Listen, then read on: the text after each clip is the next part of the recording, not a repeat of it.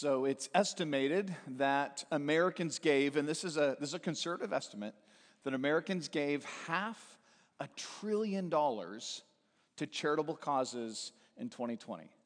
So that's a lot of money, and it's hard to get our hands around how much money that is. So that is recognized more than the GDP of many countries, of the vast majority of countries in the world, more than the GDP of Poland, of Austria, South Africa, Thailand, Belgium, right? More than all of those countries. That's how much was given just in America to charitable causes.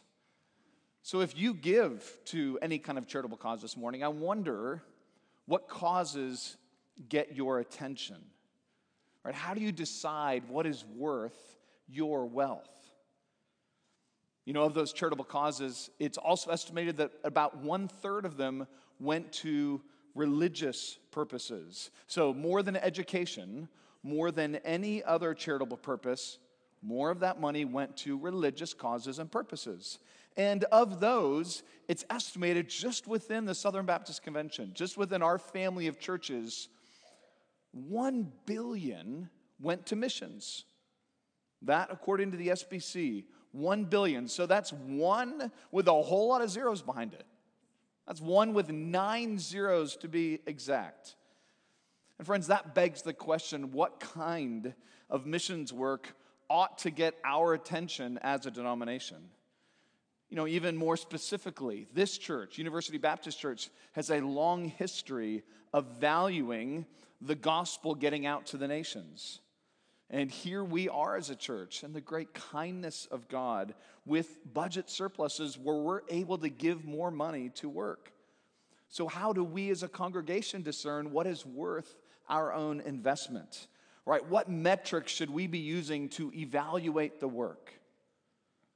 Well, friends, to help us think about these things, I want us to turn again to Paul's letter to the second Corinthians. So we're going to be in chapter 2, verses 12 through 17. And if you don't happen to have a Bible with you, don't worry about that. We provide them for you in the seatbacks there. Uh, you can find our text on page 965. So we finally flipped from page 964, where we were for the last few weeks. Now we're on page 965.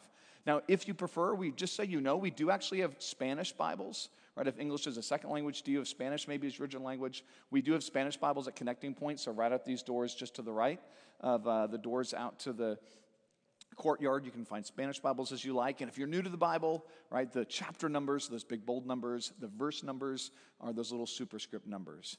And if you are just joining us, the Apostle Paul and the Corinthians there, uh, their relationship is on the rocks. Things aren't going over so well at the moment. So it seems the, the Corinthian church is more interested, right, in the status and in the prestige of their congregants, more interested in that, it seems, than in the holiness and in the purity of Christ's church. And so, what they have done is they have, as a congregation, turned a blind eye, it seems, to scandalous sin in their midst. And things there are a mess in Corinth. And Paul sought in his first letter to them, 1 Corinthians, uh, to put things straight. But not all have taken his correction lying down. Some are putting up a fight. Some are seeking to discredit Paul wherever they can, right? They don't like being called out. They don't like having their sin called out. I mean, honestly, I mean, who amongst us does enjoy having our sin called out? And indeed, Paul's visit to Corinth after writing 1 Corinthians, that went so poorly that he in fact decided to delay his next trip. So let tempers calm, right? Hopefully, cooler heads will prevail. Give it some time. And so, what Paul does is he sends his coworker Titus. He sends him instead to Corinth so that Titus can check in, see how the church is doing. Titus maybe can mend some fences. Maybe Titus can build some bridges that Paul feels like have been burned. And the plan then is for Titus and for Paul to rendezvous back in Troas. And friends, that brings us to chapter 2, verse 12. Let's begin reading.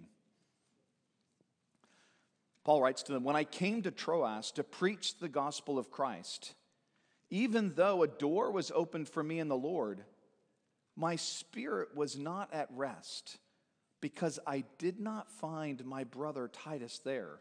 So I took leave of them and went on to Macedonia. But thanks be to God, who in Christ always leads us in triumphal procession and through us spreads the fragrance of the knowledge of Him everywhere. For we are the aroma of Christ to God among those who are being saved and among those who are perishing. To one, a fragrance from death to death, to the other, a fragrance from life to life. Who is sufficient for these things? For we are not like so many peddlers of God's word, but as men of sincerity, as commissioned by God in the sight of God, we speak in Christ. All right, so right here, we've really come to a turning point in Paul's letter. So, verse 13 highlights Paul's own fear and anxiety of not finding Titus there in Troas. And so, Paul is going to leave, we read, for Macedonia, which is just say he's going to leave for, for northern Greece. And will Paul find Titus there, right? What will be the news of Corinth? Well, we don't actually get that update until all the way forward in chapter 7, verse 5. So just flip with me in your Bibles for a moment. Look forward to me to chapter 7, verse 5. Paul says he's going to go to Macedonia, he's going to look for, look for Titus, and he picks up that, that train of thought in chapter 7, verse 5, where we read, For even when we came into Macedonia, our bodies had no rest, but we were afflicted at every turn, fighting without and fear within. But God, who comforts the downcast, you hear echoes of, of the first chapter right there, comforted us by the coming of Titus right? And then he's going to go on and he's going to continue really the stream of thought that he that he begins here in chapter 2 verse verse 13 and it's actually in between chapter 2 verse 13 and then he resumes that thought in chapter 7 5 we have this whole other section of the letter what some call just this long digression. But in many ways right right here between 213 and 7.5 is actually the theological heart of the letter. In many ways it's actually the book's sort of theological center of gravity because paul is going to highlight the very nature and essence of true gospel ministry and sort of what's to characterize faithful gospel ministry. And so i want us to think about our passage sort of in these four ways. As we think about gospel ministry as we think about what we're to be about, what we're to support, let's think about the purpose. Let's think about the promise, the product, and the pattern. So, nice, simple four P's, all right? The purpose, the promise, the product, and the pattern. So, let's first look at the purpose. Let's first look at the purpose, verses 12 to 13.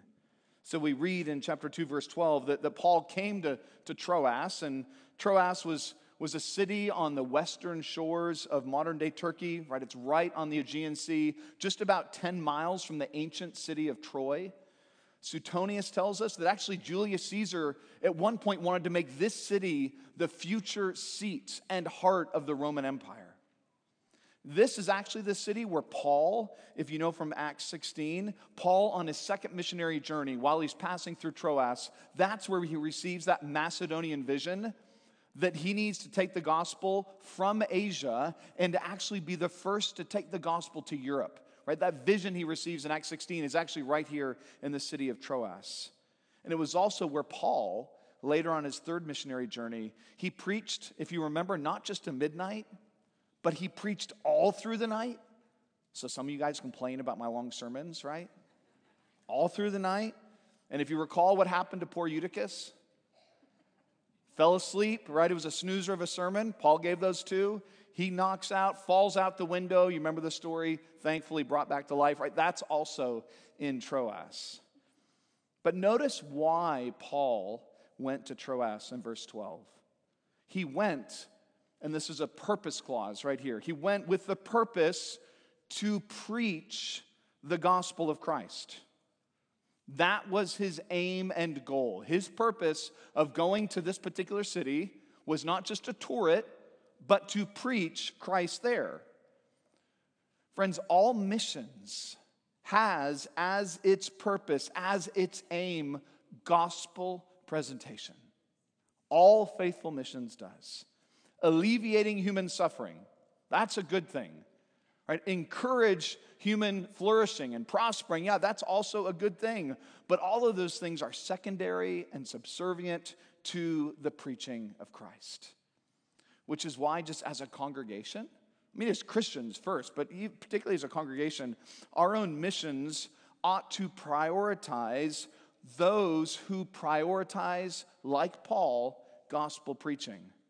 And friends, that takes significant investment. That takes significant investment of time, of resources. I mean, consider Paul. He was, when it came to the Bible, right? He, the guy was a grand master. I mean, remember in, in Galatians, he was, we're told he was top of his class, right? Summa cum laude. There was no one ahead of Paul in, in sort of Bible knowledge, it would seem. And yet, after his conversion, the Lord would still send him away for 14 years. That's a long seminary training, right? 14 years before he began his own public ministry. You can read about that in Galatians 2. So, 14 years, it seems, God had to give him some kind of, of missions understanding, better gospel understanding, church planting preparations, character, heart transformation. All of that was necessary before Paul began his own public ministry.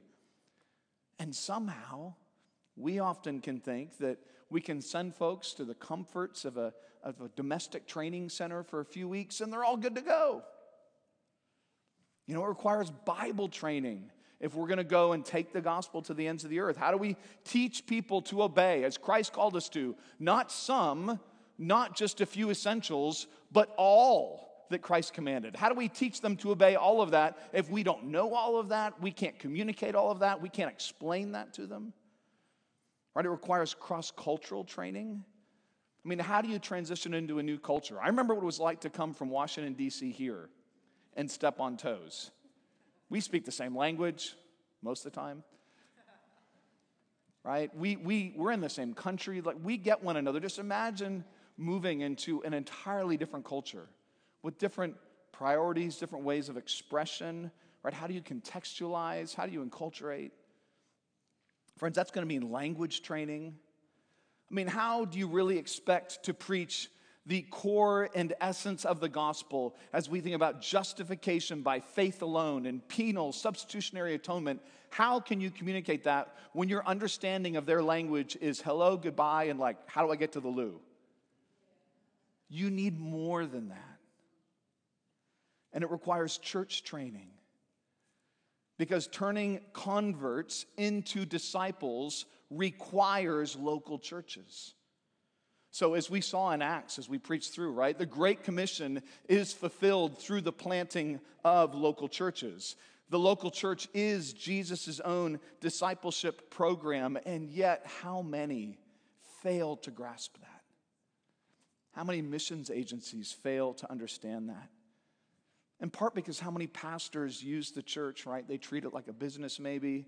They leverage it for the sake of their own personal brand. Any, uh, if you've read the, the little book on missions by Andy Johnson, you know, he reminds us um, that the church in the scriptures, according to Jesus, the church is the bride. Everything else is a bridesmaid. Every other parachurch organization, Southern Baptist Convention, IMB, whatever you want to name, all the bridesmaids that are meant to serve and to focus and to exalt the bride Christ in the expression of the local church. Friends, all of that takes time. You know, it's one of the reasons why, even just this very week, you know, John Henderson has been working with Cole and Mike Griffiths on a five to seven year cross cultural training program and we're going to think about it as elders this week. And that includes, for example, a year of comprehensive Bible training.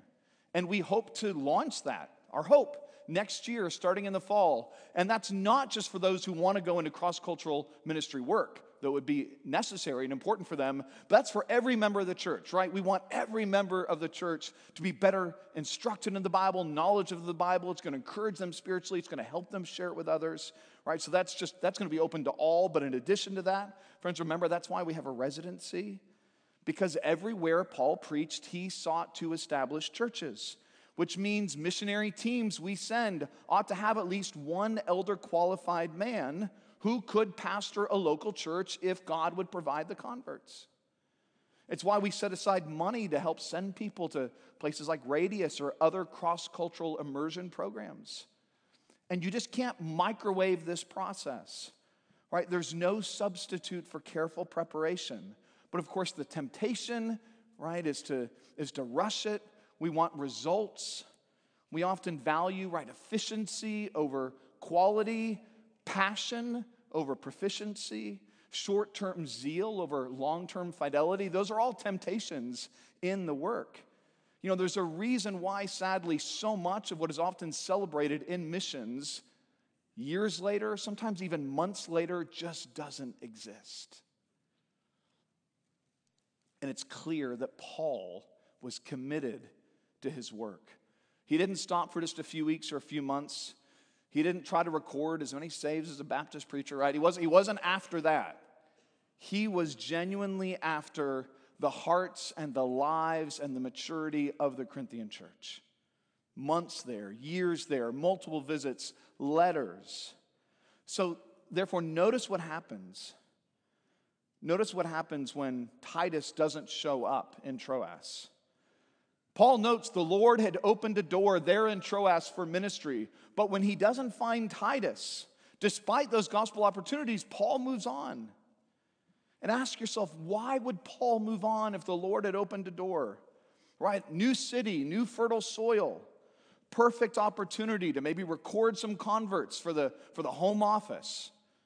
You know, that's the kind of thing that'll be great on those, those ministry update flyers. Right? They'll look great on those pamphlets.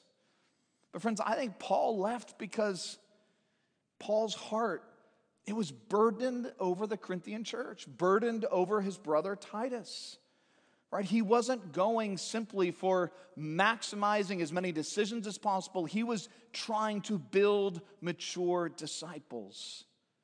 He had long term ministry in view. He was committed to seeing healthy churches established, even if that meant halting temporarily gospel work in a new context in order to go back to an old one and shore up that work. Paul was committed to it. And God seems to have honored that commitment because if you keep reading into Acts 20, about a year later from what we're having here, Paul is able to go back to Troas. He's able to spend a good week there, and the, the Lord, we read, had kept that door open for ministry.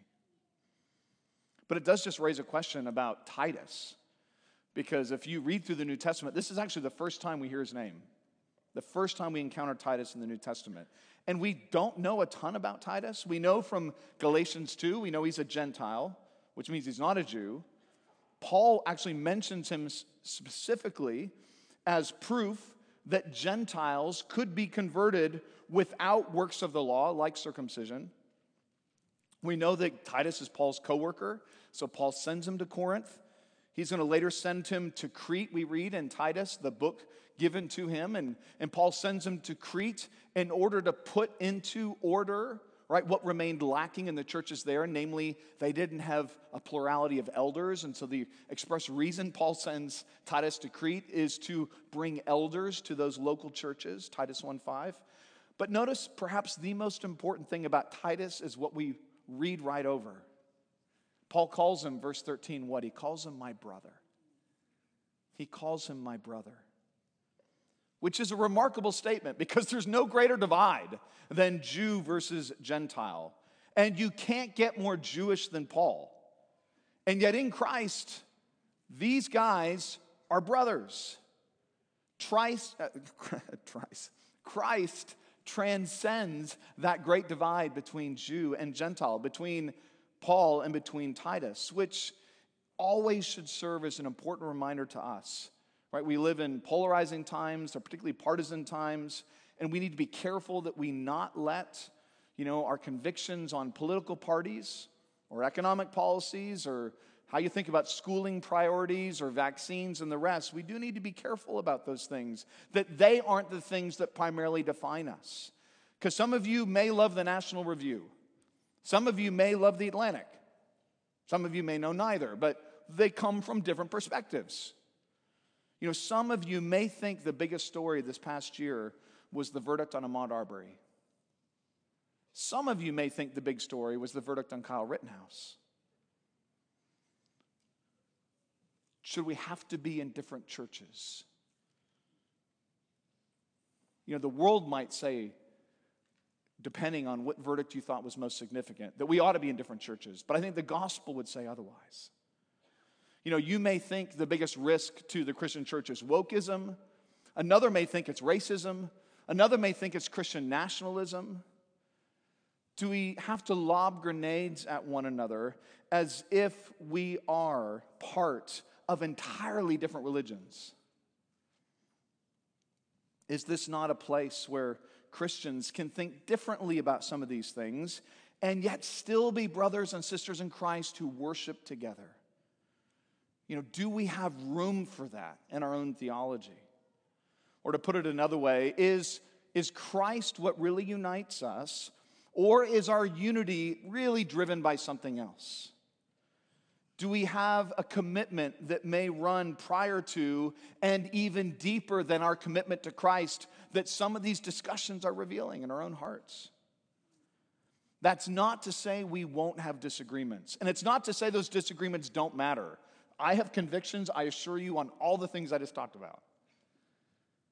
But it is to say that Paul's purpose was to preach the gospel, a gospel that united both Jew and Gentile and made them one, and they gathered in the same congregations. And that's remarkable. And that's gospel revealing. And that's what we want in our churches. Okay, now that's the purpose. Secondly, I want us to consider the promise. The promise, because think about Paul for a moment.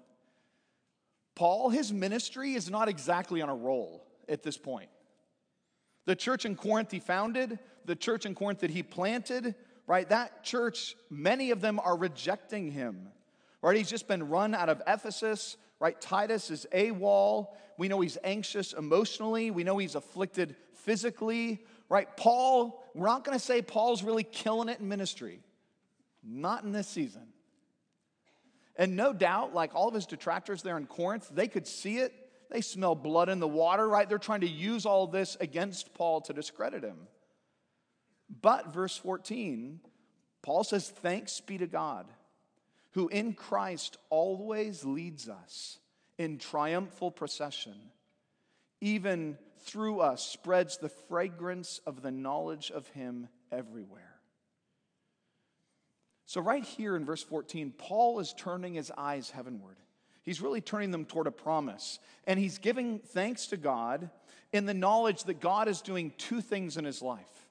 He's giving thanks for these two things he knows God is doing, and that is God is leading him in triumphal procession in Christ that's the first thing God's doing in his life. And through him, secondly, God is spreading the fragrance of the knowledge of Christ. So, leading him in triumphal procession in Christ, and through him spreading the fragrance of the knowledge of Christ. And it's right here in verse 14 that Paul begins that thick theological digression, not so much a digression, but really an apologetic for what gospel ministry is all about. And that's what he begins right here. And he begins with this recognition that God is at work. So he's not aimlessly wandering about the Mediterranean, right? His, his travels aren't those of a confused and incompetent minister. No, he's, he's saying here listen, my life is under the Lord's direction, always.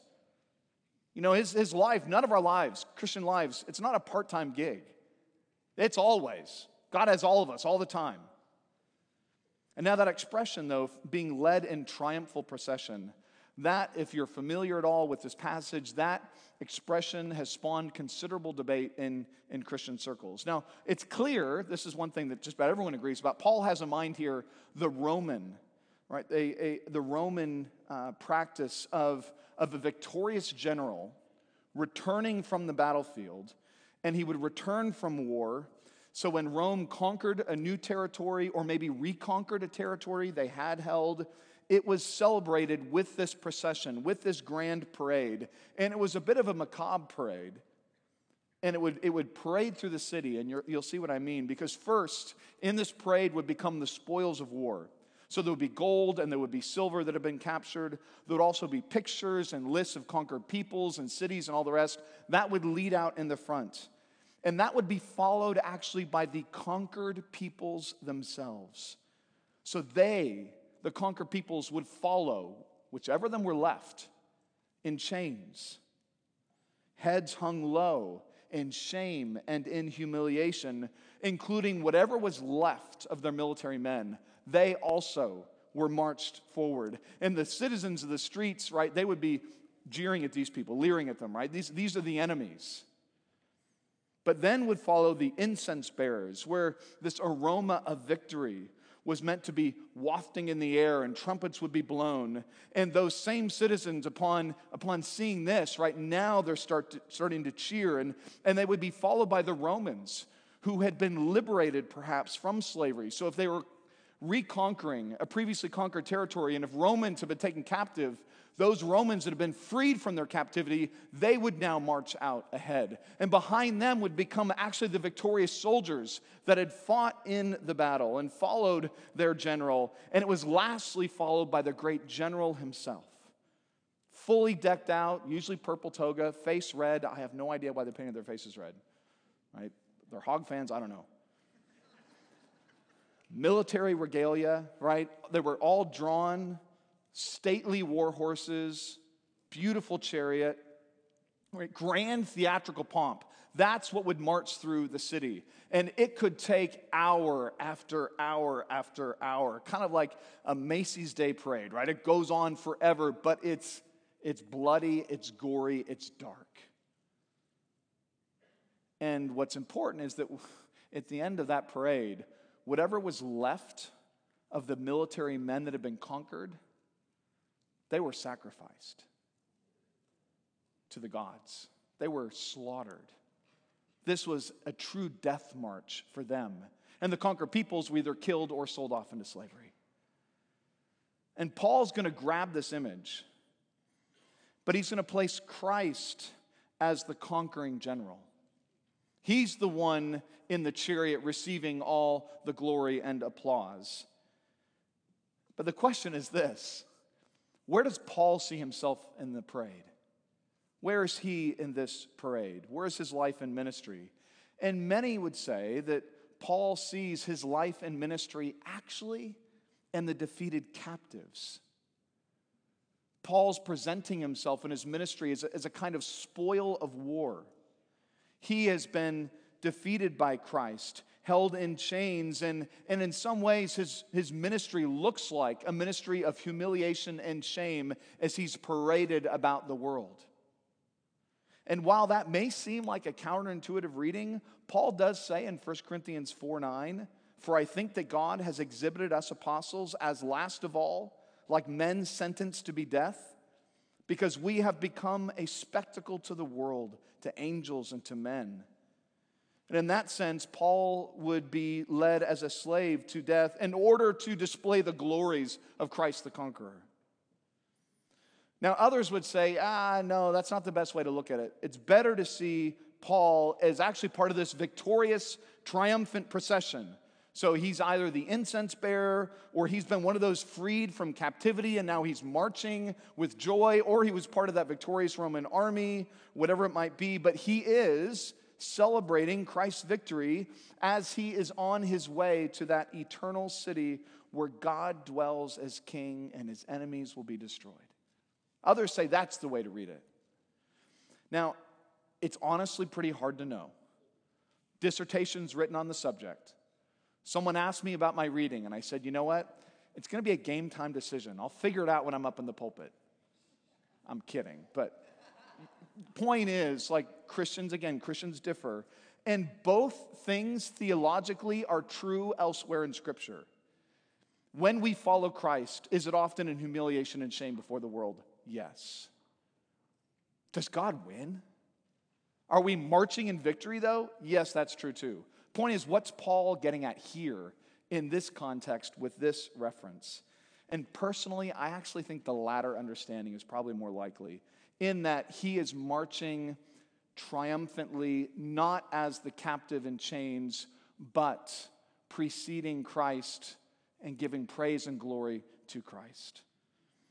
I think the fundamental problem with seeing Paul as a defeated captive is that that would make him an enemy of God, one who would be slaughtered and perish. And that's part of what verses 15 and 16 are going to go on to describe. And that kind of a reading, if you're an opponent in Corinth, yeah, you're going to grab onto that reading and say, that's exactly what we've been telling you. Paul's an enemy of God. Why are you going to trust that guy? I just think in context it makes a little less sense. Was Paul an enemy of God at one point in his life? Go read Romans 5. Yeah, he was. But Christ had liberated him, Christ had freed him, Christ had redeemed him. He's no longer destined for destruction like the rest of God's enemies, but he's destined, again, for everlasting life, and that's part of what he gets onto as we keep going. So others may see defeat in his life, but Paul's saying, My life is one grand march. Yeah, I'm marching around the Mediterranean. It seems like I don't know where I'm going, but this is finally a victory march and I am celebrating and demonstrating the victory of Christ in my life. And that, I think Paul's helping us see. It's that kind of promise and that kind of confidence that ought to fuel all faithful gospel ministries. This unyielding confidence that we, we live for something greater than this world right? We're destined for something better than this world, better than we could possibly imagine. And that's the confidence with which we minister. That's the promise we hold on to in the midst of the trials and the difficulties of life, right? If this life is all we're living for, he's already told us, 1 Corinthians 15, we're to be most pitied of all men. But if our lives are about something bigger, if they're about something cosmic, something eternal, something everlasting, then of course they're worth celebrating and cheering. So I wonder, my Christian friend, do you believe even this morning that your life is under the guidance and direction of God? Or do you believe, as you look to your life, that you're blown about by all the winds of chance and fate? Are you tempted to believe that all that's happening to you, as no doubt Paul must have been tempted to believe, was somehow outside of God's control? That there's no purpose, there's no point to all the, the trials and struggles of your life? I mean, how is your own life celebrating the eternal victory of God? How does it celebrate that? Do you live with a kind of joy that recognizes that decisive battle has been won and it is done and Christ reigns victorious. Does your life reflect that in any obvious ways? Or do you live with this constant gloom as if Christ has been defeated and there's nothing truly to celebrate? There's nothing really to look forward to. Or maybe do you live as if Christ's kingdom is actually on the line, such that with every election, with every piece of legislation, with every Supreme Court decision, that the kingdom of Christ somehow now hangs in the balance. Faithful gospel ministry always rests in this confidence that Christ has conquered and he is marching and he knows exactly where he's going and he's taking his people with him. And he's not left us to establish his reign at 1600 Pennsylvania Avenue. He reigns in the heavens over all of humanity. And we get to testify to it, to proclaim it, to display it, to celebrate it, but we're never called to build it, create it, make it, establish it. That's what Christ does. And that's, again, the promise of gospel ministry. And it's that that's to actually mark those we support in gospel ministry. But, friend, again, just does that mark you? If you're a Christian, does that mark you at all? You can pray for, you want to know how to pray for me? Pray would mark me. Pray would mark me as your pastor.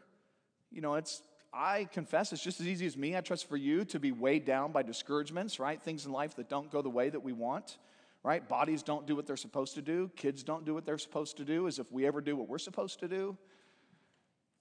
Churches don't go as they're supposed to go. Always a crisis, always a problem. And the next thing you know, you know, in our house, my wife's looking at me and she's like, When did Jesus die?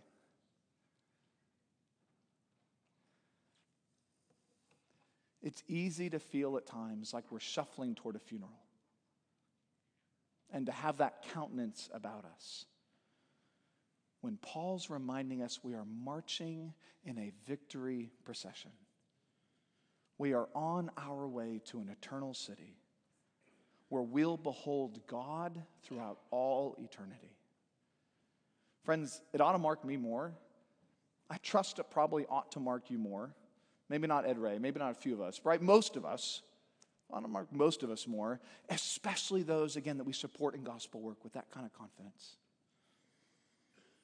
Third, though, I want us to consider the product of this kind of a hope, this kind of a promise, this kind of confidence. What's the product of that? Thirdly, what's the product? What kind of life is produced when this hope is taken to heart? Because we're to spread the fragrance of the knowledge of Christ, because, as Paul says, verse 15, because we are the aroma of Christ to God among those who are being saved and among those who are perishing. To one, a fragrance from death to death, and to the other, a fragrance from life to life. Now, Paul will often talk about his life as a sacrificial offering right? Philippians 2.17 and he'll say we're to present our own bodies our own lives as living sacrifices to god right? Romans 12.1 and that is certainly true. I don't think though that's paul's point here paul's not mixing his metaphors i don't think but i think he's continuing here with that image of the roman triumphal procession that's the image i think that's being continued and it's as if paul is now seeing himself as an incense bearer of that great victory march right? He's holding that pole, he's holding it proudly, he's holding highly, he's, he's spreading that incense of Christ's victory. He says that's what his life is meant to be, that's what it's supposed to be, the aroma of Christ, Paul says. You know, when Aaron and I were first in college, there was no email. Just let that sink in for a moment. I know, hard to imagine, right? There weren't cell phones with like unlimited calling and texting options. Uh, the phones were largely like bolted to the wall. Uh, and I think it cost around 20 cents a minute to make a call, which, if you're a student, means you're not going to be on the phone a whole lot. And so we would have to write letters, something I confess I was quite poor at, but Aaron was quite good at. And you know what? That's actually summed up our marriage ever since. All the things she's good at and all the things I'm poor at. But at any rate, I digress.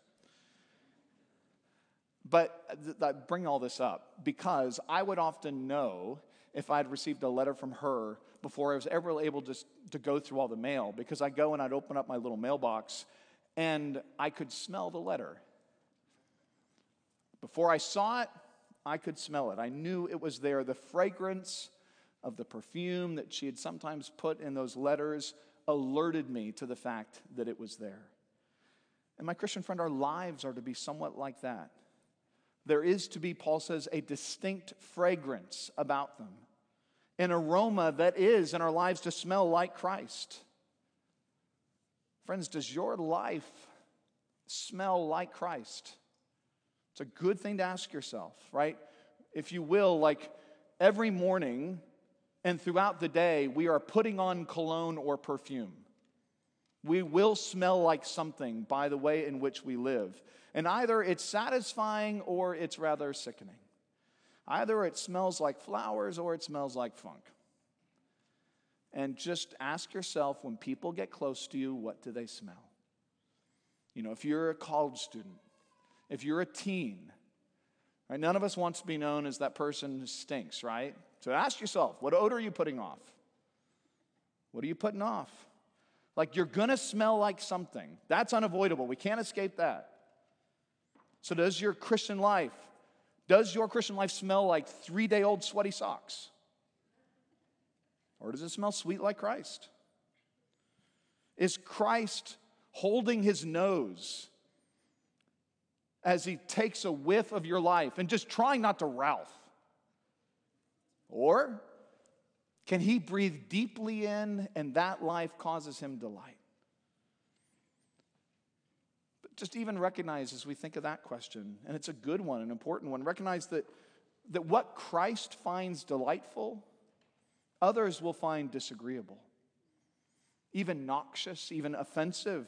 Because notice, to some, the aroma of Christ, verse 16, is a fragrance, or you could also translate that word a stench. To some, the aroma of Christ is a stench from death to death, whereas to others, it's this fragrance, this sweet smell of life to life. So Paul's saying when you smell like Christ, when the fragrance of his kingdom and his victory fills the air, the conquered enemy marching there in chains, they will hate it, they will despise that smell, and they will despise all that it represents. It's from death and it's to death. Whereas those who love Christ, those who celebrate Christ, right, they're going to delight in that smell. And that is the inevitable product, friends, of faithful ministry. It will divide. It just will. It always does. The more you smell like Jesus, the more the world will want to snuff it out.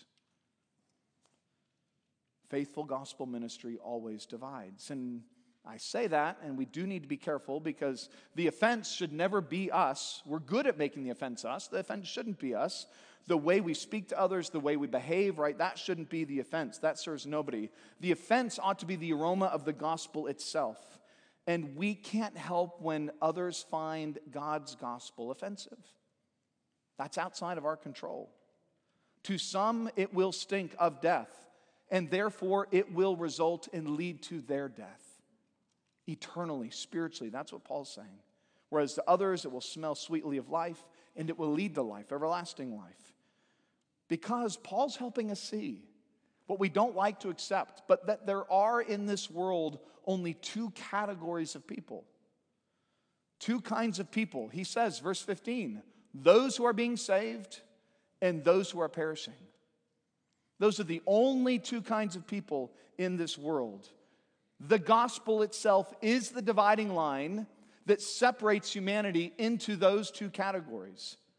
And that's it perishing and being saved. So recognize humanity's two groups are not Democrat Republican. They're not Northerners and Southerners. It's not white collar workers versus blue collar workers. It's not Calvinists versus Arminians. It's not those who love the Cowboys and those who loathe them, though I am proudly in the latter category. Friends, it's not even men and women. It's saved and it's perishing. That's it. And again, the gospel's the dividing line. What you make of it and how you respond to it is literally the matter of salvation or devastation, of damnation. So if you're here this morning and you can hear these words, I hope you're paying attention. Because recognize that you this morning are in Christ's triumphal procession. Every one of us is marching in that procession. The question is, where are you in that procession? Where are you? Are you amongst those who remain as God's enemies, in chains and in bondage to sin, and therefore destined to be destruct- to destruction? Are you in that category, or are you instead amongst those who have been ransomed, those who have been redeemed from their slavery to sin, those who are now destined for salvation. Those are the two categories right there in that parade. Which is it? Which is it for you? You know, the glorious news is that those positions aren't set. Right? You can change your place in that parade. You can move from the front of the parade, which leads to death, and start to make your way back to the parade, which leads to life. You can change your position because one has gone ahead of you and suffered for you. He has taken your place. Jesus Christ on the cross. That's what he did. He died as a substitute for sinners. So, all of those who see their sin, who know their sin, who know the rebellion against God, who know they do things they ought not to do, and they know there are plenty of things that they should do. They don't do those. They know that about them. They feel some conviction over it. Jesus lived perfectly so that you wouldn't have to bear the weight of your sins, but he could bear them for you. And his righteousness can become yours, and your sin can become his, and he's laid into the grave, and he bears that sin from you, you can move out of the front of that parade in chains and in repentance and in faith find freedom and find yourself in that victory section, rejoicing in God. Friends, that's, the, that's what's open to you. That's what Christ would call you to. Repent of your sins and believe in Him. Take that offer and find yourself with Him. You know, we thought about the purpose, the promise, the product of faithful gospel work. Just lastly, let's close thinking about the pattern. Fourth, the pattern of gospel work. Because as Paul reflects, you know, on such weighty matters, Paul can't help but wonder in the second half of verse 16. He raises that question Who is sufficient, he says? Who is sufficient for these things? I.e., who is competent for such a task to take such a gospel to the world? In, in some sense, that right there, that question, who is sufficient for these things, like that's the question behind the whole letter. Because Paul's opponents are saying, don't look at Paul, look to us. We are sufficient to explain these things to you. But Paul anticipates that move, highlighting that fact, verse 17 with Titus. And he says, We, though, are not like so many peddlers of God's word, but as men of sincerity, as commissioned by God in the sight of God, we speak in Christ. You know, that word for peddle, it's a, it's a commercial word. So it was used uh, often of those who engaged in trading, particularly sort of like back alley business deals. It had a, pejor- a pejorative sense to it. So, you know, peddle, it's as in those who might steal, who might defraud others for their own advantage. So think of it as synonymous with like shyster or, or huckster or something like that, right? Someone who's willing to take advantage of you to make a buck. And Paul's saying, yeah, we're not like those people. We don't peddle the word of God like that. Paul's saying, I'm not this spiritual shyster. I don't have some religious wares I'm trying to, to huck at you, right? I'm not trying to hawk them off. It's ministry. Paul's saying it's not just a business opportunity. That's not why I'm in it. It's not why I do this. Paul does adamantly defend the rights of Christian workers to receive a salary for their work. He actually already argued that back in 1 Corinthians 9, and he's going to argue it in 1 Timothy 5, for example. But so as not to be confused with those in Corinth who are trying to peddle God's word in order to profit off the people, recall Paul's not taking a salary from that church. He's taking salaries from other churches in order to serve them. That's what he says in 2 Corinthians 11 8. And so he speaks instead to his sincerity. It's that same word he used back in chapter 1, verse 12, when he spoke of how he behaved among them, right, with simplicity and godly sincerity. Because Paul knows he's been sent by God. And Paul understands everything he does is in the sight of God, his all seeing eye. Paul can't escape that. It's in the sight of God. And so all his speech, he says, is going to be worthy of God because it's going to focus upon Christ and it's going to be done in the power of Christ and it's going to seek to exalt Christ. That's what Paul's ministry is about. That's what he's communicating. In his manner and in his message, Paul's saying it's God exalting. He's not saying he does it perfectly, but it is God exalting. It is not self exalting, Paul says. And friends, that's one of the sad truths I hate to tell you about ministry. Ministry can easily be used as a platform, not to exalt God, but to exalt us, to benefit us, to profit us. How many pastors, and we've seen some of this even in the last few years, how many pastors have tragically used their pulpits for personal promotion, for power, again, for profit, for money? And from that's not just in the pastoral ministry, my friends, that's in missions work too. You know, we live in a fallen world. Every ministry is going to have its dark underbelly. Now, sadly, that's just true. And missions itself can be used to, at times, justify a kind of wanderlust. Or it can become a convenient way just to professionalize the Christian faith. So I was talking with Nick Roark. Recall, he's the one we voted upon to come serve as an associate, Lord willing, this summer. He was here last weekend. We were praying for him, looking for housing, trying to settle out where they might be. And he was telling me the story of, of they had some missionaries who were related sort of loosely to the church there that he's at in Virginia, and they really wanted to share about their ministry. And he didn't know them super well, but some other people knew them well. And so, in the equivalent of like our equipping hour, they shared some.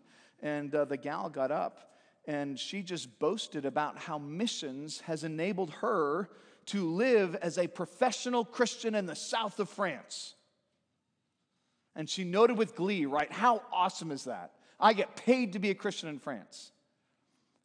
I don't think it had the effect she wanted because they looked at one another like, I don't think that's how this is supposed to work. I'm not used to being people quite so transparent about that. Sadly, sometimes that happens, though. It can be used, sometimes even missions, as a way to escape accountability, to live outside of local church authority. Because, I mean, when you're out there, who really knows what you're doing after all? Who knows how you're really spending your time? Who really knows how you're spending your money? You know, when was the last time you heard of a missionary getting fired? Some say it's the best job security you could ever find. Who wants to fire a worker for Jesus overseas, right? Point being, there can be all kinds of motives for people to pursue gospel work. And friends, not all those motives are equal, not all of them are commendable. But Paul's saying there's a pattern that's commendable, where one's manner and one's message honors God, and the entirety of their lives are lived in light of God and to the glory of God. And friends, that's what marked Paul's work. You know, it's amazing if you think about it, how honest and transparent Paul is. Paul's hiding nothing. He, tell, he lays his heart out. He's writing to them. He's sending people. He's not off in a little corner of the world doing his own thing, hoping no one notices because he doesn't want to get discovered. No, he's very transparent. This kind of manner marked his, his work in life. Friends, does it mark ours? You know, both as Christians individually, this should be true of us, but particularly as churches, as we think about the kinds of gospel work to support.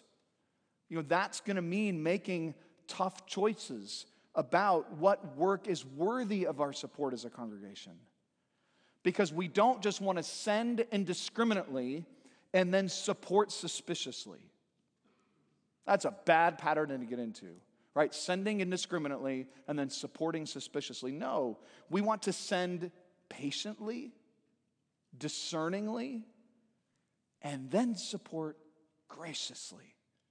That's what you want in a church, which means we need to prioritize work whose purpose is to preach Christ and to plant healthy churches for Christ, and whose promise is grounded in the victory of Christ, and whose product is displayed in ministries that smell like Christ, and whose pattern is after the manner and message of Christ. Does that describe ministries you support? Will that describe the kind of ministries increasingly we support? Let's pray. Oh God, we give you praise that we can gather here and we can hear your word and we can reflect on that victory procession and we know that we stand in a position of eternal salvation because of what you have done and because of the way you have showered grace and glory upon us in Christ. And so, God, we pray that with that kind of joy, with that kind of confidence, that we would be discerning and that our own lives would match the kind of gospel that we profess. Lord, make that true of us. Increasingly, we pray. In Jesus' name, amen.